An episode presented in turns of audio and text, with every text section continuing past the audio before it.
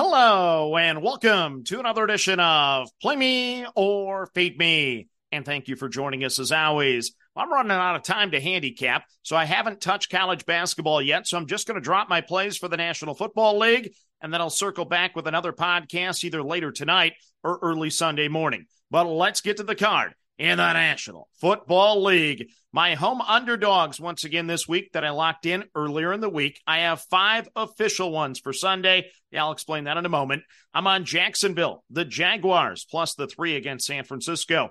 I'm on the purple, the Minnesota Vikings, plus the three against New Orleans. I'm on Arizona, plus the two against Atlanta. I'm on the LA Chargers, plus the three against Detroit.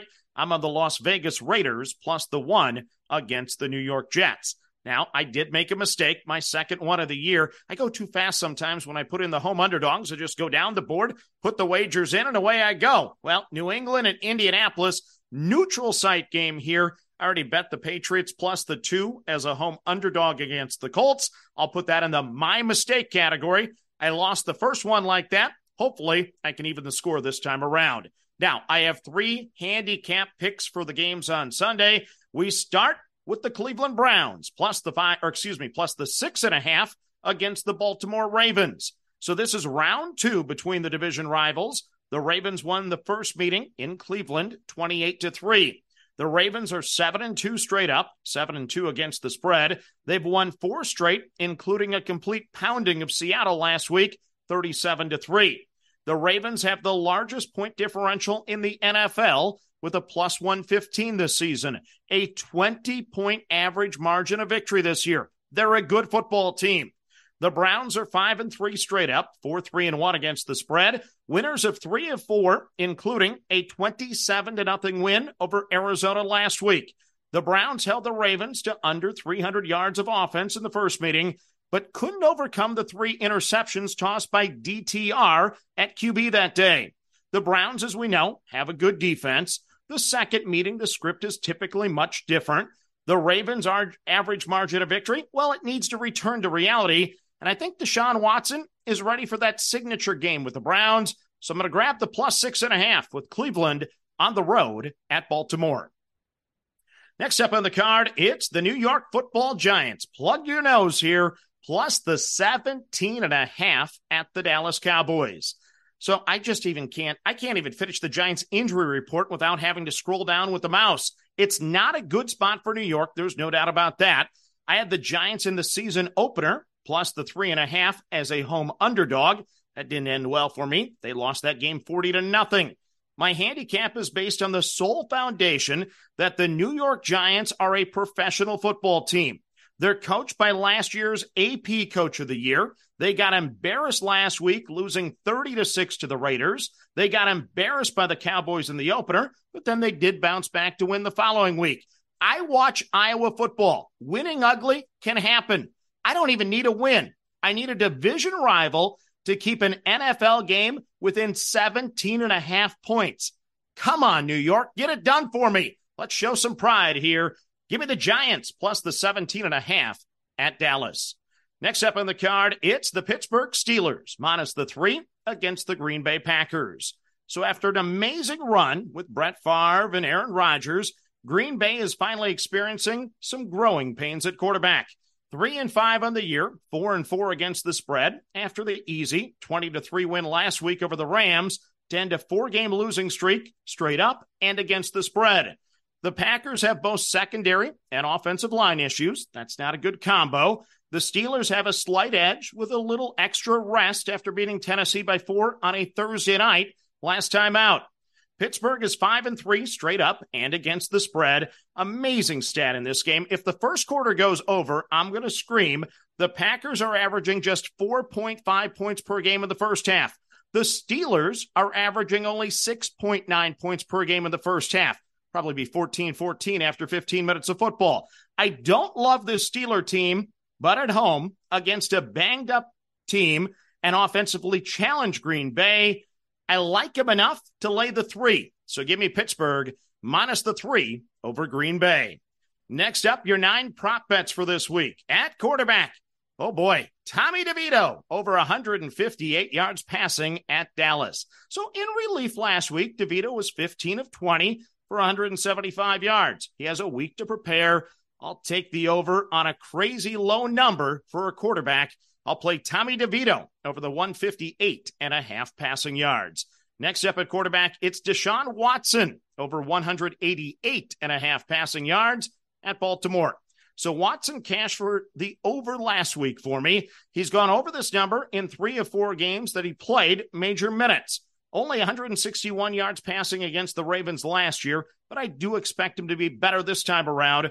The Browns will need some chunk plays from the passing game in this game. So give me Deshaun Watson over the 188 and a half yards passing. Next up at quarterback, it's Justin Herbert over 262 and a half yards passing against Detroit.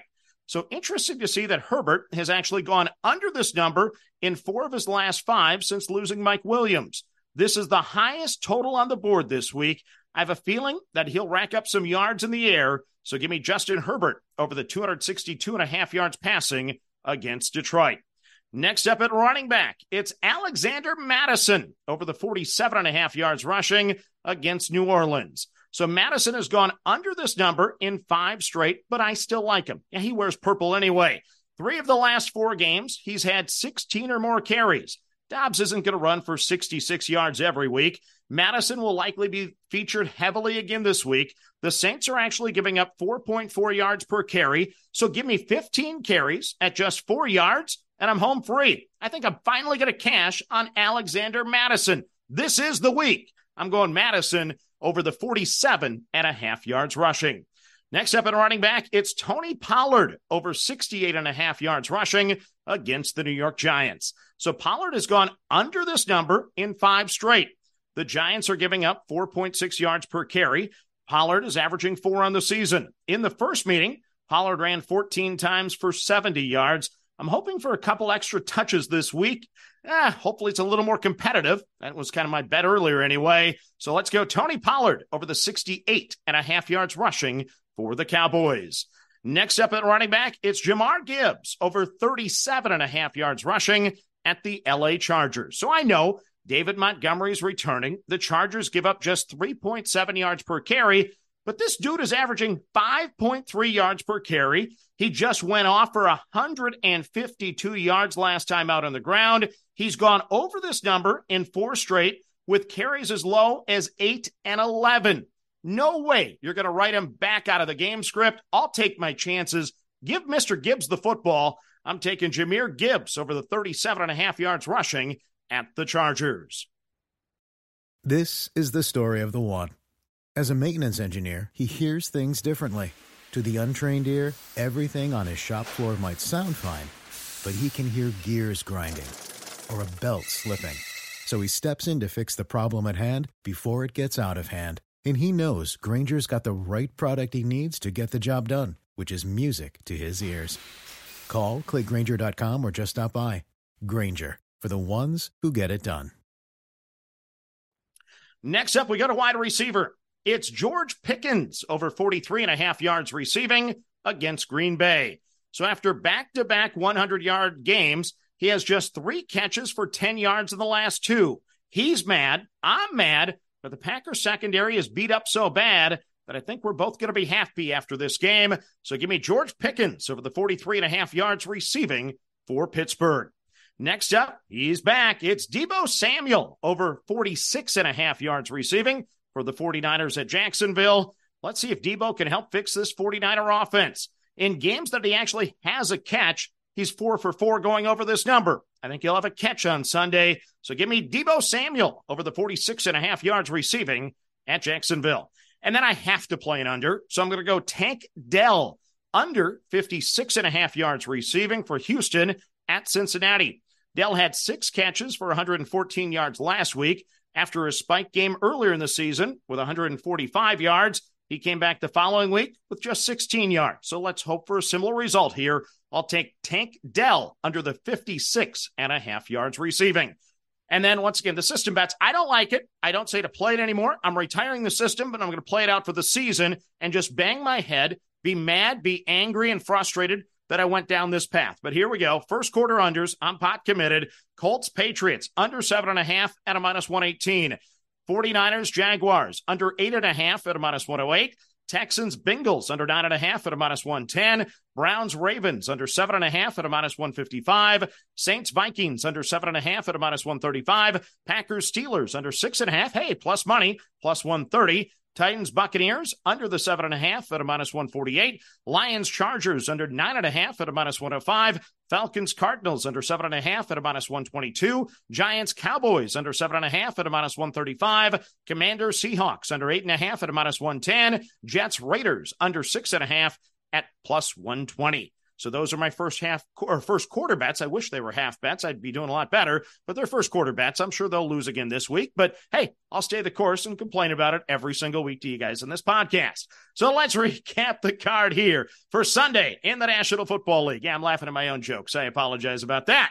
NFL home underdogs. Once again, Jaguars plus the three, Vikings plus the three, Cardinals plus the two. I should be getting more there. Chargers plus the three, Raiders plus the one. I really like that game. My mistake game. Gotta have these, I guess. New England plus the two against Indianapolis. My handicap picks for Sunday. I'm on the Cleveland Browns plus the six and a half at the Baltimore Ravens. I'm on the New York Giants plus the 17 and a half at the Dallas Cowboys. I'm on the Pittsburgh Steelers minus the three against the Green Bay Packers. Your prop bets, Tommy DeVito over 158 and a half yards passing at Dallas. Deshaun Watson over 188 and a half yards passing at Baltimore. Justin Herbert over 262 and a half yards passing against Detroit. At running back, he's my guy, Alexander Mattison over the 47 and a half yards rushing against New Orleans. Tony Pollard over 68 and a half yards rushing against the Giants. Jahmyr Gibbs, give him the football over 37 and a half yards rushing at the Chargers. At receiver, George Pickens. Don't complain, George. Over 43 and a half yards receiving against Green Bay. Deebo Samuel over 46 and a half yards receiving at Jacksonville. And Tank Dell is my under this week, under the 56 and a half yards receiving at Cincinnati. So that's my NFL card for Sunday. I hope everyone enjoys the games. And as always, manage that bankroll. Don't chase money. Have fun. And let's cash some tickets together. Good luck, everyone.